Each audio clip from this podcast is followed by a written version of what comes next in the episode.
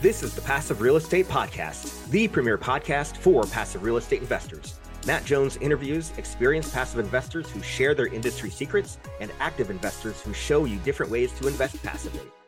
Welcome back. I'm Matt Jones, and today on the Passive Real Estate Podcast, I welcome my friend Luis Salavarria. Welcome, Luis. It's great to have you on the show. Thank you, Matt. Thank you for having me. And uh, yeah, so uh, why don't you tell the audience a little bit about yourself? Yeah, of course. So I I am from Venezuela. I live in Houston, Texas, and I am a real estate investor. I have been a real estate investor for the past 17 years. Fantastic. And how did you get started with real estate investing?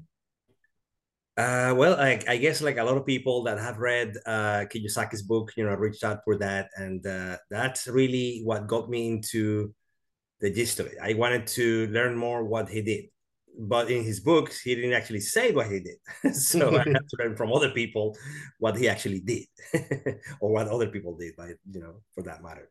Yep, he started getting like in his later books, he started to get a little bit more into real estate, uh, like talking about it at least.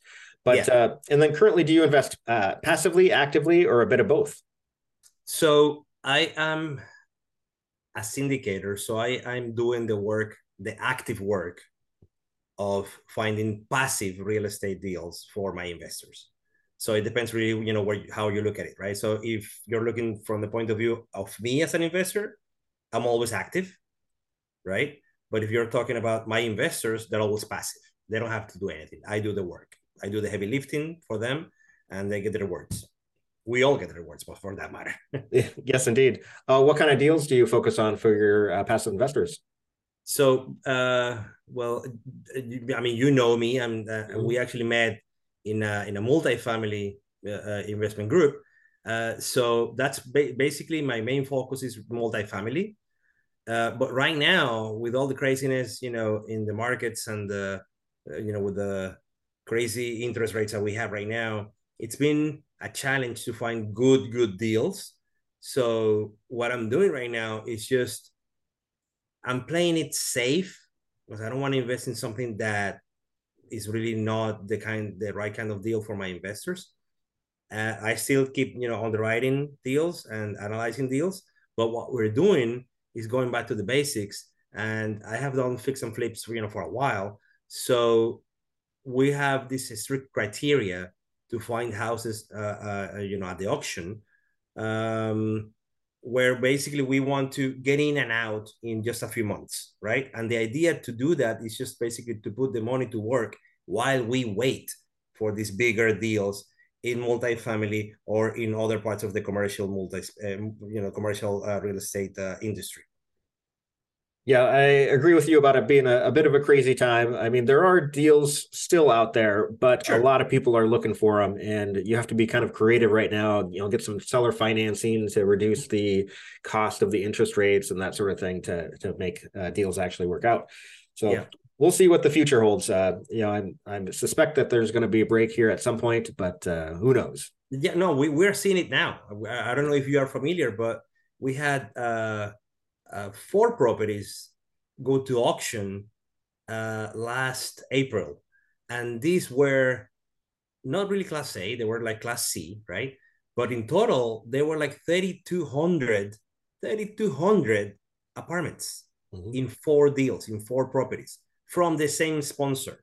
Mm-hmm. You know, what really goes to show is that you really have to know who you're investing with. That's first of all, you know, one of the things that you should get out of that and also that you can't over leverage. This guy did, and this is what happened.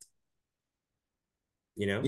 Yeah, exactly. Even uh, you know who you matter or who you invest with, I think matters more than what the deal itself is, uh, because sure. like what somebody track record is is a good indicator of what their future will be. Of course, it's not perfect, but uh, uh I would say that's probably the strongest indicator. Yeah. And uh, so with your the fixed and flips deals. Are those multifamily or single family or what do they look like? So they are single family and as i said these got these are like really cookie cookie cutter type of uh, neighborhoods. Pretty much all of the houses are kind of the same uh, they were built recently in the in the in the last you know uh, 10 years i would say to minimize to mitigate the risk of investing in something that is going to take you longer to tackle. You know, mm-hmm. the idea for us is always to be in and out and always put our investors' money to work. As I said, while we wait for the bigger, you know, uh, bigger deals. You know, so those are key things that we're investing in. They have to meet those criteria. If they don't, then we don't buy them. We don't even bid. Mm-hmm. In fact, the last two months we didn't even go to the auction because of this like really strict criteria that we have to buy. Mm-hmm. You know, so that's kind of the idea of it, and and then you know the idea is just also to help people that don't really have the minimum to invest with us. Some I mean, it's not really like a rule or anything, but you know that uh, that there's like a minimum of 50k, like 50,000 to invest in multifamily deals just because you know there is a lot of money that needs to invest it and we don't want to spend too much time with people that only have you know 20,000 or 30,000 or whatever you know? Uh, you can still do but it's just more work. Um, so right now since we're actually as i said just waiting uh, actively waiting we are taking those people's you know money and put it to work. Because the idea is just to basically uh, uh create a, a, a churn or a wheel that makes that money into you know 40,000 or like those 30,000 whatever into 40,000 or 50,000 so that when we find a deal that is bigger they're going to have the, you know the money. And we're actually building the relationship anyway right? By doing that Yep, I agree, and it makes sense. Of course, like uh, you, you and I are on the same page about there usually needing to be a minimum because, uh, like for example, if you're raising a million dollars and you have a fifty thousand dollar minimum, you only need a, a maximum of uh, twenty investors for that to uh, right. raise to be done. Whereas if you have a five thousand dollar minimum, now that jumps up to two hundred investors potentially, right. and the right. administrative uh, you know difficulties increase uh, exponentially as a result. Yeah, and not only that, Matt, but also like you know people that only have five thousand to invest, they're gonna be uh, usually a pain in the butt. yeah, we don't want to really you know spend too much time with those. You know, yep. we want most like sophisticated people that know that there is a risk involved, uh, and they have to trust us with what we're doing, with the experience that we have, and all that. And then for these fix and flips, are you doing a fund or syndicating each one individually, or how, do, how does that work? We, we just uh, no, not really. I mean, we're not really syndicating them. We're actually like JVing uh, oh, okay. ventures, basically. We're doing with uh, these people. Gotcha. At least so this you're one in... off, one off here and one off there, right? I mean, we don't we don't really buy in bulk. Gotcha. That way, your investors' money can at least continue to snowball in this uh, yes. weird time. Exactly. Yeah. That that's the whole idea. Yes. Yeah, that makes sense. So uh, when the market does kind of shift, uh, you're going to go back to multifamily then. Yeah, yeah, yeah. Uh, and as I said, I'm still analyzing deals, but mm-hmm. like remember that I invest in Houston, right? Or or mm-hmm. this is the, my main market because I'm here, right? So it really depends on where you are too, and I know I've I've heard of you know you know some deals going in the Midwest and all that. I just don't know the area, you know. So I would be able to underwrite them, but I just don't know the area. So I would have to mm-hmm. like move or find a team or, you know, I don't have the infrastructure is what I mean. Yeah, exactly. You absolutely need a uh, boots on the ground locally to know because uh, a property in one part of town might you know look great, but uh, whereas if it's in another part of town, it's uh, will not work at all. Yeah. So, um, and then uh, so I'm glad you're not investing in Venezuela right now. I, I don't think the real estate there is all that great. I suspect. Nope, that's why I'm here. But having said that, my idea is to bring people's money here to the US. This is a safer environment, not only for them physically, but if they can't make it here in person, at least their money can. Mm-hmm. And we can actually put their money to work too. And it doesn't have to be Venezuela. It could be, you know, other places in South America. It could be Mexico or, or anything else. You know, we can just uh, uh, form partnerships and make the, the or put their money to work here, even if they're not here. Yeah, that's also one service that, that we provide too. That makes sense. So you're you know you're sourcing uh, investors not only locally here in the U.S. but also abroad. Uh, yeah. Because I mean, I think there's no better place in the world to invest in real estate than the United States. You know, great returns. Um, you know, the laws are really in favor here for real estate investing, so it's yeah. just all around great. Yeah. And uh, with multifamily, what is your buy box for those? So I we we tend to look for B class properties, right? more than anything else. We've invested in C class properties, but we've seen that there are a lot of headaches uh, dealing with those, the tenants, uh, with the properties themselves and where they are. Usually they're older properties, so we have to invest more uh, uh, in the maintenance of it. So sometimes it's just, it, it takes a lot of time. So we're actually like divesting from those and investing more in the B class, uh, like a little bit newer type of uh, uh, assets, you know, and usually those are better located as well. Mm-hmm. You know, so that's kind of what we're looking for, yeah. and and it doesn't have to be small or or or, or you know like because I I've heard people that also wanna invest or, or get their feet wet as it were in in smaller properties. I'm gonna tell you right now, you don't have to do that, and sometimes it's actually better to go bigger, but you just have to know with whom you're going bigger. Absolutely. You know? Don't do it by yourself. I mean, like, uh, I'm an engineer also, and I can tell you that I want to know how everything works myself, but don't make that mistake. you know, I'm, I'm going to try to not make it again. You know, I did everything by myself at the beginning. I don't need to anymore.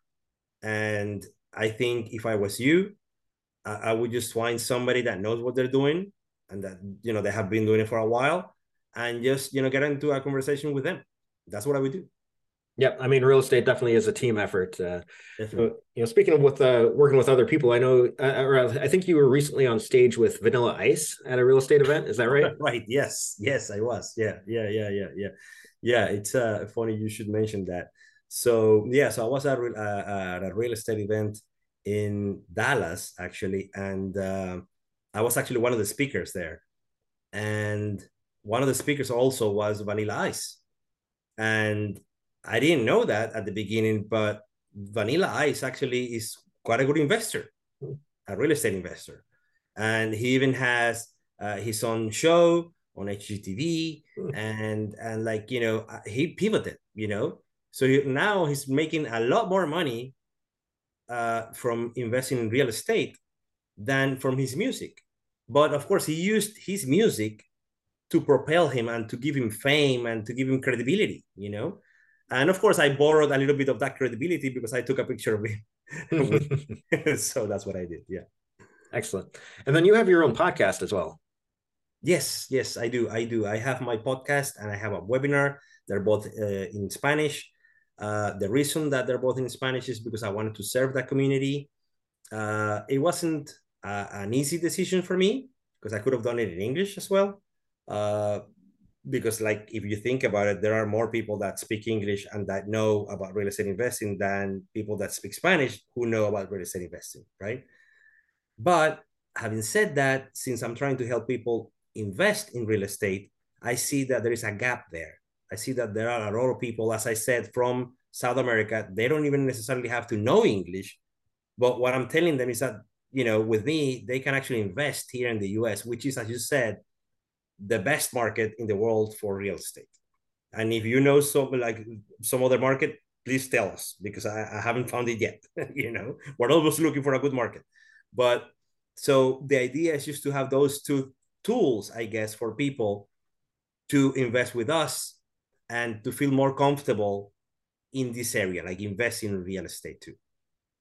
Awesome. Yeah. I mean, I, I think you know there may be other uh, real estate podcasts in Spanish, but there's really not very much. Uh, so there, there's so many Spanish speaking people out there that uh, they deserve, a, um, you know, a good opportunity like what you're creating with with uh, your education. So that's great.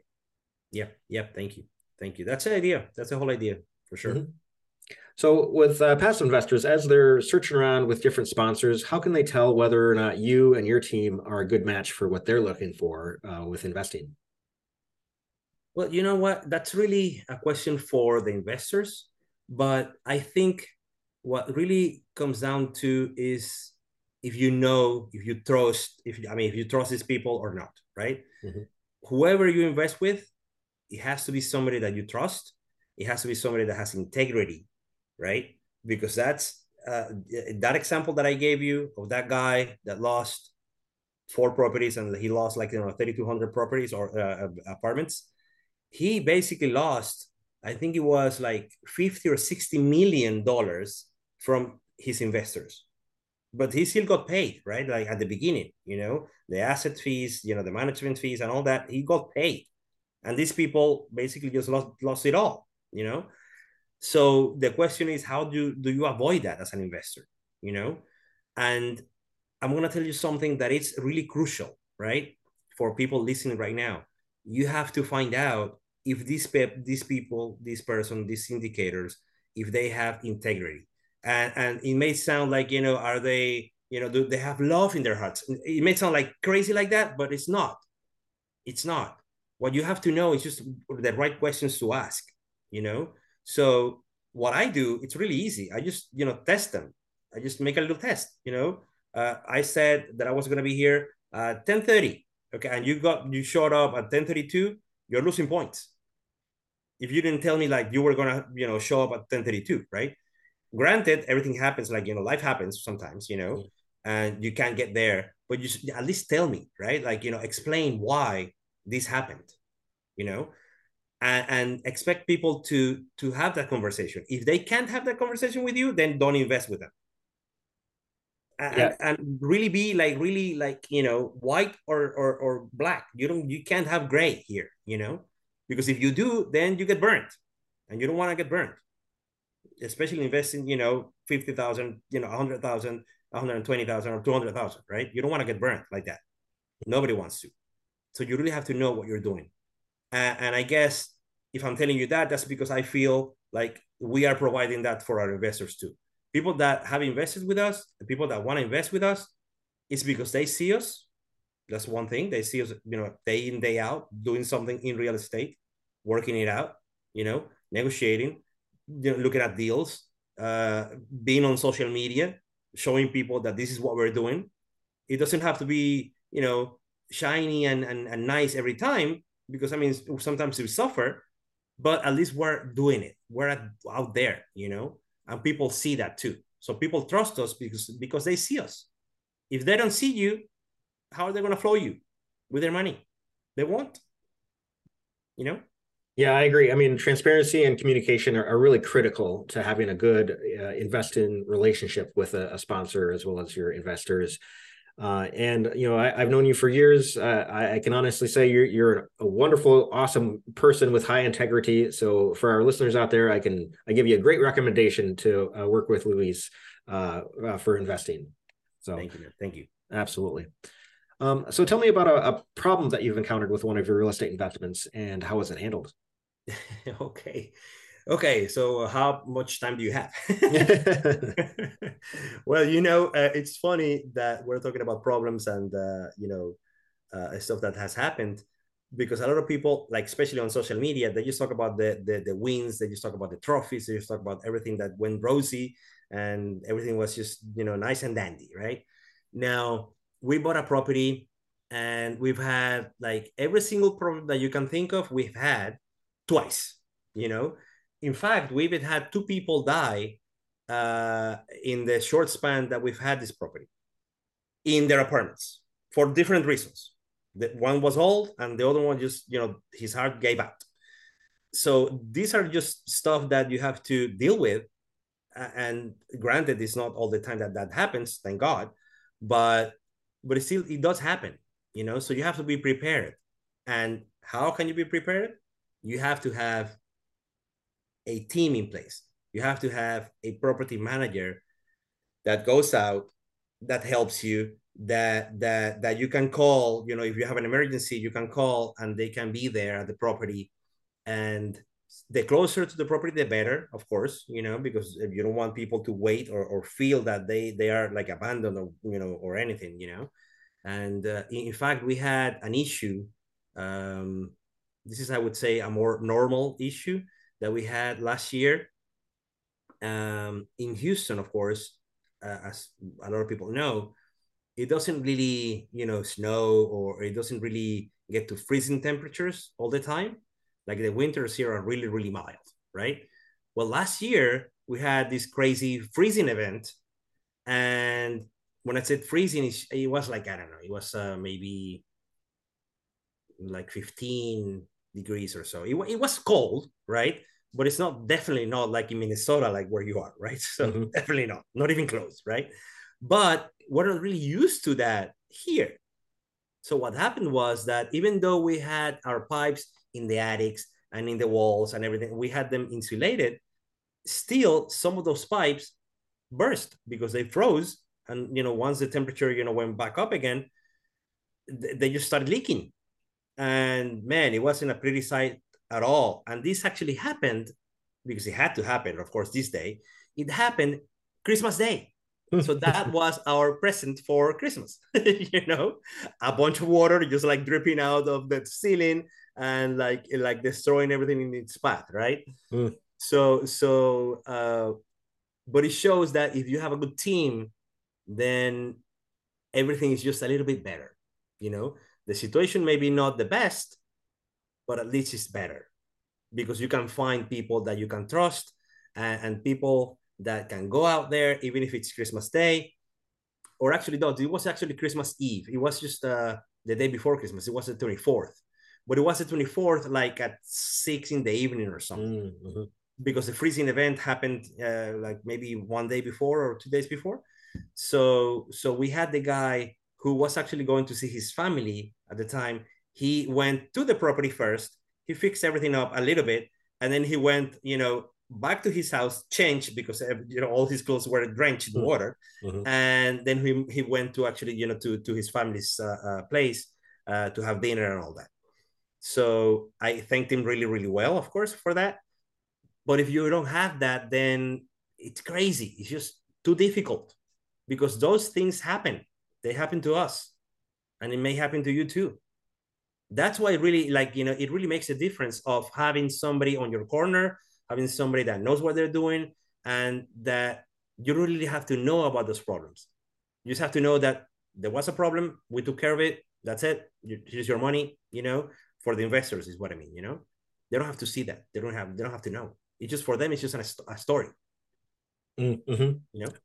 Yeah, I mean, it's inevitable that there's going to be problems that happen with real estate investing, but you know how you respond and, and the fact that you're just taking care of that on behalf of your passive investors, so they don't have to worry about it. You know, they're not you know having to you know personally come to the property on Christmas Eve to try to figure out whatever's going on.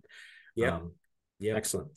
Yeah, the uh, I can say here in the north, uh, all the construction standards are different because we we put our pipes on the inside of the building because we know like hey, winter time is going to get cold, so yeah. then insulate yeah. them really well. So it doesn't happen so much. Uh, uh, but like in, in Texas, like you just put the pipes on the outside of the building or like on outer walls because it's not really usually not a big deal until it is, and then yes, hey, Merry Christmas. exactly, Merry Christmas. Okay, are you ready for a speed round? Let's go. What's your favorite part about passive real estate investing? That you don't have to work for your money. The money actually works for you. What do you know now about passive real estate investing that you wish you knew when you first got started? That you don't have to have a lot of money to to do it. You just have to have the time at the beginning. That's one thing. Yep. And what's a book that you can recommend to other investors? If it's in real estate, I would say uh uh, let me see because I, I, I have it here. It's uh, Trump style negotiation by George Ross, who used to be his right mind, uh, right hand side uh, guy uh, in The Apprentice, or actually even more than The Apprentice. So this is a really good book for negotiation, and you should have it too. Awesome. Another one I recommend on the same thread is uh, Never Split the Difference by Chris Voss. Oh yeah, that's really good too. Mm-hmm. Uh, how can our listeners get in contact with you if they want to learn more about what you have going on? Okay, so you can go to my website. Um, I'm gonna tell you uh, it's luissalavarria.com uh, slash links. And there you can find all the information that I have for everything. And that's the website again is Luis, L-U-I-S, Salavarria, S-A-L-A-V-A-R-R-I-A dot com slash links. I'll include that in the show notes. And then is there anything else you want to mention that we haven't covered yet? Not really. I think I, you know, we covered a lot. yes, indeed. And then another link I'll include in the show notes is uh, I know you have a free guide in Spanish uh, for yeah. doubling your money investing passively in real estate. Yes, yes, yes. Actually, if you, if, that's actually there too in, in in the link that I gave you. Uh, where people can just find this uh, free guide, and uh, that way they can be connected with us because I'm I'm gonna get your email so I can send it to you, and by doing that, I'm gonna keep in touch. Awesome. All right. Well, thanks so much, and I hope you have a great rest of your day. Thank you, Matt. Thank you for having me. Subscribe to this podcast to stay updated on new episodes. Leave a review to let us know that you enjoy the content. There are tons of ways to invest in real estate that you can explore by reading Matt Jones's book called Book About Real Estate. It summarizes many top real estate books all in one. Find it on Amazon, Audible, iTunes, Google Play, or barnesandnoble.com. If you want to learn more about passive real estate investing, go to hawkwingcapital.com.